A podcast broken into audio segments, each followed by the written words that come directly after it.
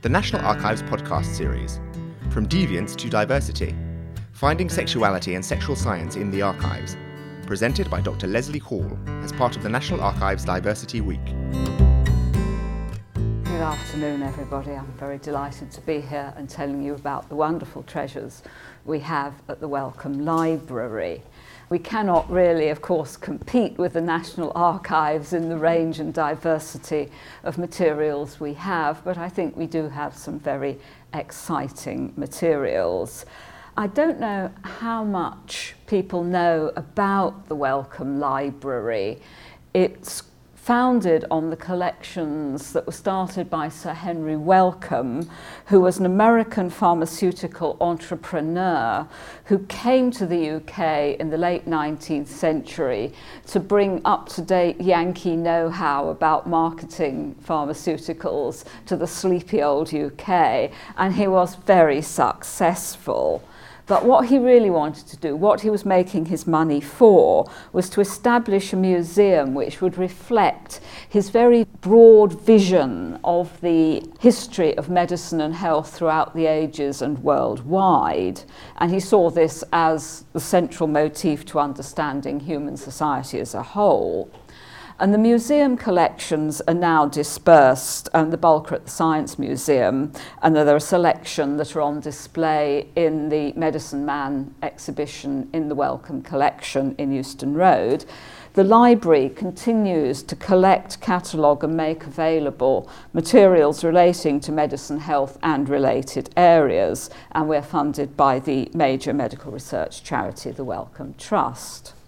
And Wellcome's vision for his collection, unlike many collectors of the period and people curating museums in the late 19th century, he didn't ignore questions of sexuality and sex related artifacts. He didn't segregate these artifacts into a secret cabinet which you had to know the right code words and who to ask to look at, but he placed them on open display, which was in the context of he saw his museum as designed for serious scholarship rather than casual visitors. And I think this tradition is being reinvigorated with the projected sex gallery in the Wellcome collection opening in the autumn. We hold in the archives and library the archives of the museum, and that this reflects other institutions recognizing what amazing collections in this area Wellcome had and asking for photographs for their displays, and it includes correspondence with collectors. And a lot of these pictures are from Wellcome Images and are now freely available in both high and low res versions under Creative Commons licensing from the website of the library. Because of this interest of Wellcome's, the library collections contain very solid basic holdings of the pioneering texts of sexological science, and these are the subject of one of our current digitisation projects. Although I have to say, watch this space because I think so far there are only about two digitised volumes actually available, but this is in progress. And the library continues to acquire both primary works in this area and secondary works of historiographical analysis. And we are continuing to collect relevant archival and manuscript materials and there is also significant holdings of images in all media, moving image and sound, and ephemera. And more information on these can be found on the library website. And I've taken a fairly broad view of what the Wellcome can offer the person who's interested in studying the history of sexual science and how sexual diversity has been perceived, not just the archives and manuscripts, but the visual items and our very rich collection of ephemera, which is one sheet items, flyers, leaflets, trade cards, posters, etc. Looking back to the early beginnings, one might say, of sexual science, it's very much subsumed under the idea of curiosities of nature. And so you'll find various books which include plates showing hermaphrodite genitalia. There are a number of visual representations of the rather prurient and racist interest taken in Hottentot women because they were considered to have somewhat unusual conformations. And they were also, of course, exhibited in freak shows. There's a sad and well known case of Saartjie Baartman, the Hottentot Venus, who was exhibited in European capitals in the early 19th century. We have also quite recently acquired an early 19th century French manuscript concerning the investigations of what were meant to be scientific but sound to me a bit kind of prurient and laddish investigations undertaken by these explorers at the Cape they were coming back from the Baudin expedition to Australia. They stopped off at the Cape and were given access to a number of local women for scrutiny by the Dutch medical superintendent of a local hospital. I mean, this is interesting from a lot of points of view. It's a bit distasteful, but I think it's also rather interesting. There's also this interest in intersexual and conditions which kind of muddle up the boundaries of gender. For example, very hirsute women and a number of our items in early 19th century ephemera are actually postcards or posters from freak shows who are promoting these as among their attractions. There's also press notice there, I think it's actually late 18th rather than early 19th century, of a case of a female husband. And of course, these, these continue well into the 20th century, where you have this apparently perfectly normal, happily married couple, and then as a result of some accident, the husband is revealed to have been a woman. So there is some evidence for that as well. And certainly love between women and issues of gender masquerade for you know, most of the 19th century were, I think, regarded more in the light of curiosities of nature than, than a subject for scientific analysis. I mean, we have, for example, in top left-hand corner there, the ladies of Llangollen, who were a couple of Irish gentlewomen who had eloped with one another because one of them was being sexually harassed by her cousin's husband, and the other one was under pressure from her mother to become a nun, and they wanted to live together. And they eventually their families came round, and they lived together in what's described as rural seclusion in Llangollen in Wales. In fact, they had a whole stream of visitors come to see them because they represented this paradigm of a kind of ideal romantic devotion to one another and they, they kept up masses of correspondence with, with um, you know, the, the literary and, and intellectual great and good of their day. So, I mean, rural seclusion doesn't really describe what they were about. Rather different take on uh, female friendship is this really rather curious satirical print of Lady Strachan and Lady Warwick snogging in a park while their husbands look on absolutely horrified. And it's quite difficult to know what to make of this. I asked a friend of mine who works on early 19th century satirical prints, and she said, like, girl on girl action is very rare. I don't know whether this is, you know, satirical printmakers were suddenly, oh, look, there's a scandal about Lady Strachan and Lady Warwick, woohoo, woohoo, or whether it's actually about their husbands because Lord Strachan was an admiral who had not covered himself with glory during the Napoleonic campaign, so I wonder if it's actually about his manhood rather than his wife's sexual tastes. And then you've also got women who disguise themselves as men to pursue either marrying a woman or careers that were not open to women at the time. And the most famous examples here are James Miranda Barry, who was British Army surgeon who served all over the British Empire and then when the body was being laid out after death, the woman who was laying it out came out and said, This is a woman, and moreover, one that hath borne a child. We know quite a lot about Barry's career. We don't know much about Barry's personal life or what the sense of personal identity might have been. Was it, I am a woman who must disguise myself as a man in order to be doctor? Is it, actually, I'm really a man, you know, I just don't look like one? Because even during life, people thought Barry was a slightly odd duck with a very high voice and very short. But people didn't say this too loudly because Barry was constantly challenging people to duels. And I just wonder if Barry's identity was, I'm a doctor, damn it. And another doctor was Mary Walker, who was an American woman surgeon. And in fact, here she's practically in female drag. It's Amelia Bloomer's reform dress, but normally she wore much more masculine garments. And she served dressed as a man as a surgeon on the Union side in the American Civil War and won the Congressional Medal for that service. These are considered interesting cases, and people kind of think about and speculate. I'm not sure there's a lot of scientific interest. As I'm sure I don't have to mention in this particular setting where there is so much of the records of it, male homosexual conduct in the UK during the 19th century was a criminal matter.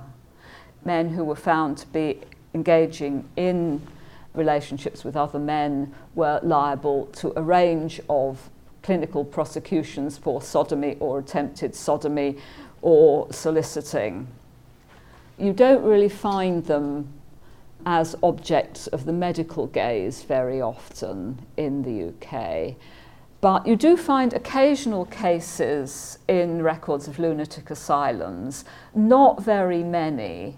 Perhaps a few more will become available now that we are digitising the records of our holdings of 19th century private lunatic asylums, which will make them much more accessible for people to look at. But people who have worked on them just have not found many cases where there was some form of male male sexual conduct. But we do have the case of the Reverend Mr. Patterson in Ticehurst House Asylum in the 1850s, who, among other things, took hold of his attendant in an indecent manner and was also on various occasions tried to get into bed with the attendants. On the other hand, um, Mr. Patterson was clearly not behaving in a manner suitable for a clergyman of the Church of England. At one point, he threw a chair through a window, and he frequently expressed himself in very unclergyman-like language. So I think this is his feeling up the attendant is probably part of a much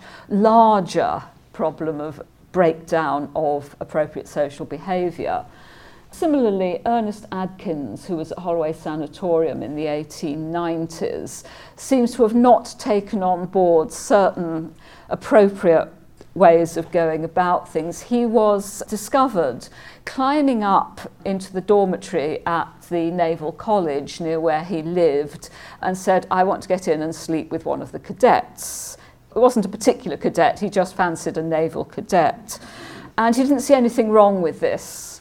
And I think someone who's doing that, I think they would have felt he was possibly certifiable, even had it been a girls' school, because you don't do that. Climbing into somewhere in the middle of the night and not seeing anything wrong with that, I think that suggested that he was somewhat skew-whiffed to social norms.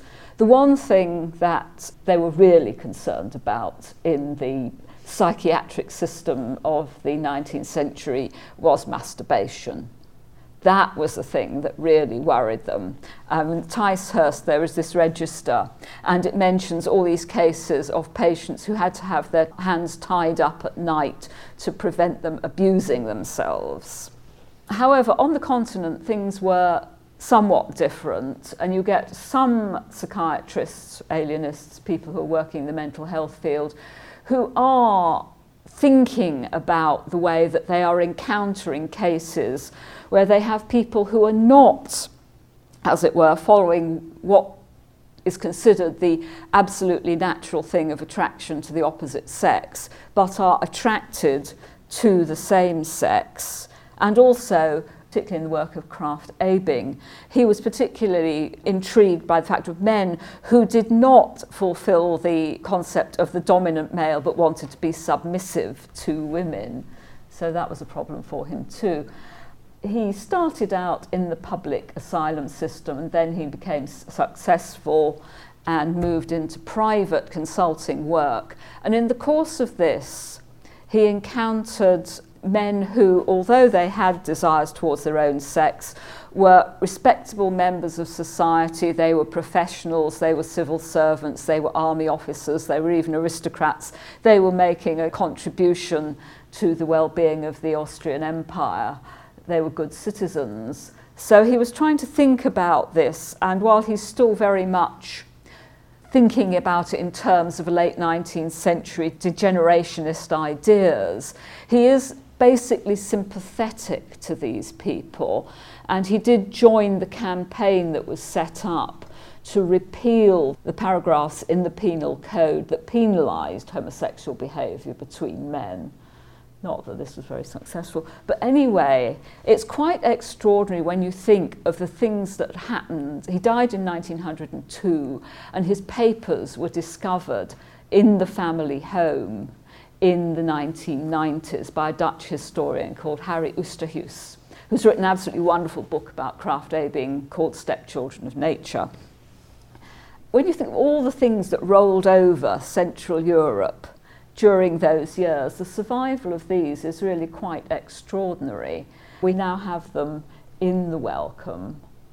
There are case notes, correspondence, various case reports that people sent to Krafft Ebing, and these photographs, which are absolutely intriguing. Unfortunately, there's very little information about why he had them. Did people send them to him? Did they say, This is me dressed up? So they're intriguing, but unfortunately, not a lot of information about them. And you can really see how influential he was that the first edition of Psychopathia Sexualis is a teeny, slender volume published in 1886. By the time of his death, it's this thick because people were sending him cases, people were asking to consult him. He was just this enormously influential figure in getting the subject into being something that was discussed. And then you've got his younger colleague, Magnus Hirschfeld, who was also an activist trying to get the laws against homosexual behaviour repealed in Germany and was doing research, was activist in a lot of different ways. He was, I think he was probably politically rather more left-wing than Krafft Ebing. And after the First World War, Hirschfeld set up in Berlin his Institute for Sexualwissenschaft, um, Institute for Sexual Knowledge, which became a place of pilgrimage throughout Europe for the studies he was making. And he was particularly interested in homosexuality. He was homosexual himself, he was also Jewish. And in 1933, when the Nazis came to power, they destroyed the institute. They took all the library and museum collections, burnt them on a bonfire, burnt Hirschfeld, who was fortunately out of the country at the time, in effigy.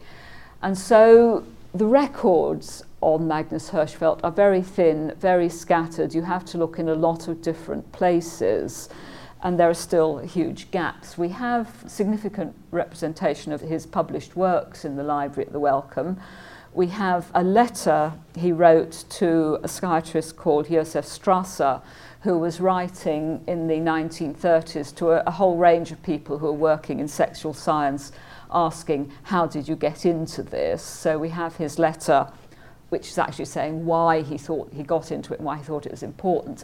We also, quite recently, acquired the papers of Charlotte Wolff, who was a younger colleague of his, and who in the 1970s wrote a biography of Hirschfeld, which was the first biography in English. And we have her research papers for that. And it's very fortunate. She was just about in time to catch a number of the last surviving people who'd known Hirschfeld and to get their reminiscences. So, although I think there are some problems with her biography of him because she was actually quite old when she wrote it, and I think relying more on memory than actually looking things up, she did acquire this really rather valuable archive of reminiscences and memorabilia that people gave to her. And of course, the British sage of sex was Havelock Ellis, who was being a school teacher. He was British, his father was a sea captain who left him in Australia when he was still quite young. And he was being a school teacher in the outback, and he received this revelation that his life's work was to study sex and to try and alleviate people's fears around it. So he studied medicine, qualified, but he never really practiced medicine. He just felt this was necessary to give him credibility in the scientific sphere when investigating sex. Very early on in his career, he collaborated with the literary man John Addington Symonds to write a book on sexual inversion. And this ran into a number of problems and was eventually prosecuted for obscenity, which Ellis found rather devastating, though it didn't actually put him off continuing to write on his studies in the psychology of sex. I think it contributed him becoming a rather reclusive figure who tended to communicate mostly by correspondence. And his papers are very scattered. There is a substantial collection in the British Library Department of manuscripts, which was in the hands of his stepson and was sold to them in, I think, the late 80s. But there were bits and pieces all over the place in North America, both in USA and Canada. And we have various bits and pieces in our collections at the Wellcome. And I think this shows the importance of not just looking for an individual's papers, but looking for the people who were associated with them. Uh, because I think you can get an awful lot out of that. And I think you see this with the Ellis material that we have. We do have a few stray letters of his which came into our hands through various means. There is his letter to Josef Strasser about how he got into being a sexologist. There is a letter of his to an inquirer who's worried about his effeminate nature. And Ellis is his typical, like, soothing, don't worry about it, let's be cool about this self to this man. He was always very reassuring to people. But there's also his correspondence with Carlos Paton Blacker, who was the General Secretary of the Eugenics Society. They had correspondence on various matters. There's also a file and various material in the Eugenics Society archive relating to Ellis. Although we don't have much, we do have various bits and pieces if you look for them. Thinking about this and the idea of sexual deviation and you know people who are not normal, well, we've got various things in our collections which are about people starting to say how natural is the natural and normal and in the papers of Marie Stopes, for example, who is one of a number of people from the 1920s, who is saying, well, is sex between men and women as kind of natural and simple as people think, or is it something we actually have to think about? Is it something people have to learn about? Are people very ignorant about female sexuality? So there is an element which is part of this story, which isn't always talked about, that as well as people starting to think about people who have desires and feelings which do not conform to the norm, there is also this well, what is the norm? How natural is the norm? How normal is the natural? Etc. And this is very much an international story. I think this is partly because in any country you have a handful of people who are interested in investigating sex, and they're often quite stigmatized within their own communities. But they find these international colleagues, and there's a lot of toing and froing and communication and the holding of international congresses, which enables people to get together and discuss matters of mutual interest. And there's the World League for Sexual Reform, which is set up by Hirschfeld. I mean, Hirschfeld is very much a mover and shaker in getting people together, in setting up organisations, in agitating for reforms. And its own records do not survive.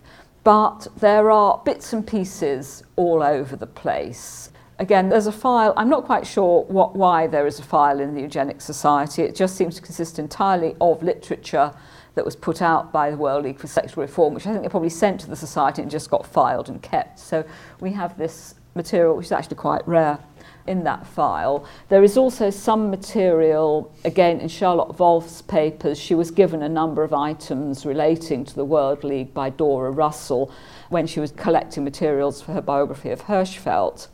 There's also some photographs in the Family Planning Association archive, which were given to them by Dr. Edward Elkan, which he says are of the 1929 London Congress of the World League, which has fat volume of published proceedings, and these are in the Wellcome Library. But actually, I think he was wrong, and I think it's actually the 1932 Congress, which was held in Brno in Czechoslovakia, because there's a picture of the members of the Congress at Mendel's tomb. Mendel Memorial, I don't think it's actually Mendel's tomb. And there's much more information on the London Congress and the British branch among Dora Russell's papers in the International Institute of Social History in Amsterdam. And there are various little bits and pieces elsewhere, but it's still quite difficult to track down something that was, you know, an international organisation that attracted the attention of quite a lot of significant people. Norman Haire is somebody who was something between a disciple, impresario, and fanboy of the really gigantic figures in sex reform in the interwar world, such as Hirschfeld and Havelock Ellis. And he was very much like wanting to be their best friend and to promote their work and so on. He's involved in the birth control movement, he's involved in all sorts of sex reform things, but his papers you mostly find in other people's, other organisations' collections, and also his publications. There's a very small collection of his surviving papers, which includes his correspondence with Ellis and Hirschfeld at the University of Sydney. But the trouble is, Haire came to England from Australia, then he went back at the time of the Second World War, and then he comes back to London. And this is a scenario which tends to be not very good for the survival of someone's papers if they move around a lot. They tend to think, oh, I don't need this, I'll throw this away, I can't be doing with all this luggage. Course, some people wanted to get away from the whole messy people aspect of researching sex, so they're moving into graphs and charts as opposed to accounts of personal experience. In the case of the MRC and its sex hormone committee, I, I imagine there must be records of that here in the MRC's archives, but we'd certainly have a substantial amount which fetched up in Sir Alan Parkes' papers relating to that committee, so maybe they're not with the MRC archives.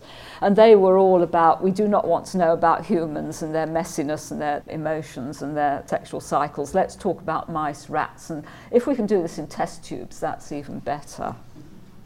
On the sense that this enterprise is, is international, indeed global, you've got A.P. Pillay in Bombay who sets up Marriage Hygiene as a journal, which is meant to be an international journal of research on issues around sex and sexuality and marriage counselling and, also, and sex reform. And after the war, it's renamed International Journal of Sexology.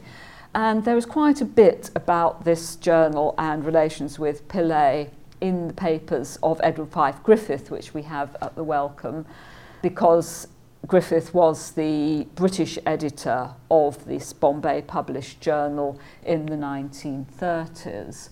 There's also a fairly substantial amount of correspondence in America in the Countway Library in Boston with Norman Himes, who became involved with Pillay after the Second World War. You know, I'm not sure there's actually much in Bombay.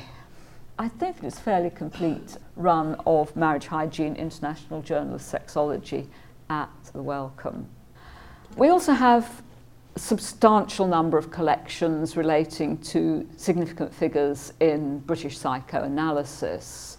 And of course, a lot of them were thinking about homosexuality. I'm never quite sure with psychoanalysts what it is they're thinking about when they're thinking about homosexuality. Are they actually thinking about people having sex with somebody of the same sex? Or are they thinking about some deep thing going on in the psyche and the subconscious? You know, the whole idea that this man is Don Juan and he sleeps with millions of women, he's really homosexual. But anyway, they are thinking about it and there are ways they are addressing it. And of course, they are saying this is one way of treating it. And of course, whether it did any good or not is, I think, still under advisance. But obviously, being psychoanalyzed was probably much less painful and unpleasant than chemical castration, as happened to Alan Turing. And again, you've got this rise in the idea that normality is itself problematic and needs working on. So you get things like the rise of marriage guidance, the rise of ideas about sex education, and the incorporation of these into a wider vision of public health and this is just me flagging up the Wellcome's digitised Medical Officer of Health reports for Greater London, which is an absolutely wonderful resource, simply because until you start looking, you don't realise what an enormous range of things, like marriage guidance, medical officers of health were actually interested in. It's not all about drains and epidemics, it's about a whole range of absolutely amazing things. And then you've got the Marriage Guidance Council being set up, you've got the Tavistock Institute doing research on marital therapy. There's all this, we're not quite sure. The normal and natural is no longer seeming quite so normal, simple. And, and then, of course, the Wolfenden Committee, which is extensively documented in the National Archives. We do have a few things at the Wellcome relating to medical organisations and individuals which gave evidence or thought about giving evidence or concerned about this committee. And it's interesting the Medical Women's Federation was concerned. They seem to have been far more concerned than most of the more male dominated medical organisations at the time, and they were producing evidence. Though I think one of the things they were expected to be producing evidence on was homosexuality in women, was it a bad thing? Their opinion was no, it's not a bad thing, which I think was great. It's quite interesting how laid back and tolerant they were on the subject. And we also have Donald Winnicott, who, of course, another distinguished figure in the annals of British psychoanalysis, writing to a colleague of his, Thomas Stapleton, about getting up some evidence for the Wolfenden Committee. And once the um, Wolfenden Committee had implemented in law with the 1967 decriminalisation of homosexuality, it's kind of interesting to see the rather conflicting opinions of medical officers of health about the implications of this. And there's a certain kind of anxiety at the time generally about the perceived increase in venereal diseases. And some of these medical officers of health are going, whoa, whoa, teenagers, immigrants, homosexuals, and others are saying, oh, good, now it's decriminalised. We can do some serious public health education work around this. So there are kind of different takes, and I think that's one of the fascinating things about these reports about the different positions that are being expressed by public health doctors.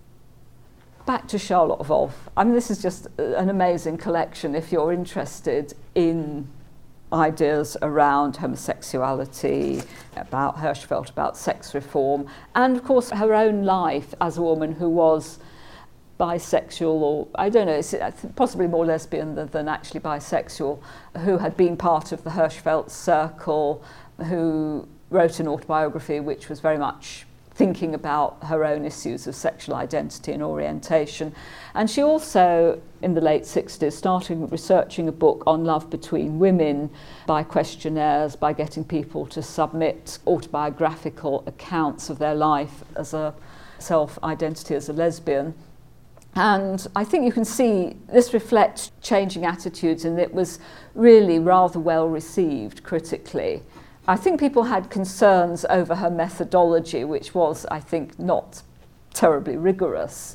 But they thought it was interesting. They thought this was a subject should be ventilated. They did not go, oh my God, this is a horrid, immoral book. So, you know, I think this does illuminate changing attitudes by the 1970s. And then a few years later, using similar methodology, she published a book on bisexuality and in her papers we have her notes, we have the accounts that were sent in by individuals, we have the completed questionnaires, we have responses by readers, we have her comments on when she went out to speak about this, what people said, what questions they asked. We have cuttings of the press response. I think there's quite a lot of interesting stuff there that's still not been fully explored. Well, we haven't had this all that long, really by the early 1980s, what happened was that although attitudes had been changing, things had been becoming more liberal.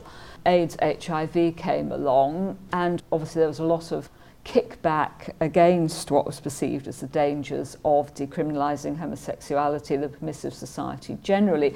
But there was also a whole new approach to health education, safer sex, telling people targeting messages, going out into the gay community, providing various services, and a whole kind of new idea about how you deal with sexually transmitted diseases, which was no longer about saying, don't have sex, if you have got a disease, here is the address of your VD clinic. It was very much about how not to get it, what sort of sexual practices were safe. And this also stimulated research into what sexual practices were actually being practiced between men, and you have the Project Sigma sex diaries, which we have. Unfortunately, they're on microfiche, which is a bit of a deterrent, but they are a very useful diary project where Anthony Coxon and his team got men to keep these diaries of what they were actually doing sexually with other men over a period of time. And this did include men who, although they were having sex with men, were not necessarily gay identified. So it's actually very useful as a sense of what's happening in that.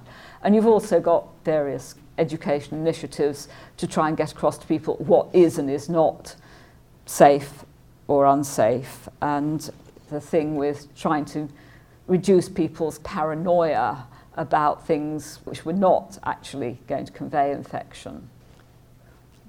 One of the collections we have at the Wellcome is an ephemera collection of prostitute phone book cards. And these are obviously very diverse, but what you see, there are quite a lot which deal with the whole transsexual thing and the fetishization of the pre op transsexual and the kind of performative lesbian action type of card.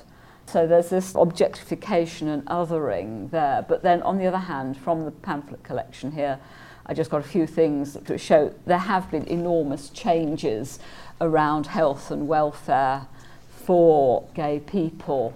They have rights, there are benefits, there are various what to do if you're getting older, etc. It's entirely different from the early 19th century. And I just thought I'd say a few things about the services we offer at the Wellcome. We have an ambitious digitisation programme. Last year we launched Code Breakers on the history of genetics, which includes the archives of the Eugenics Society and the papers of C.P. Blacker, which have significant um, overlaps with issues of sexual reform and sexual research. This is all available to people who are online from anywhere remotely to individuals who have registered as library users, and this is downloadable as JPEGs or PDFs. We have various online catalogues. We have thematic guides to archive and manuscript sources. Because I think this was seen as very much a global project, and as I say, people did feel that their allies were not necessarily in the home country, they were abroad and because of the things that happened in Germany in the 1930s, you also got a lot of people having to leave Germany and move elsewhere. Collections are very scattered. There's material in Amsterdam at the International Institute of Social History, papers of Max Hodann, who was a younger colleague of Hirschfelder in Stockholm. There's material in Washington, in Boston, various parts of the USA, and in Norman Haire's papers in Sydney. Also, his massive collection of sexological and pornographic literature. So that is a place in Australia to go. Anyway, that's just an overview of some of the things we have in the Wellcome, some of the places you might want to go, some of the things that would have to be looked at if you're researching this subject. Thank you. This talk was recorded on the 29th of January 2014 at the National Archives, Kew. This talk was sponsored by the Friends of the National Archives. This podcast is copyright to the National Archives. All rights reserved.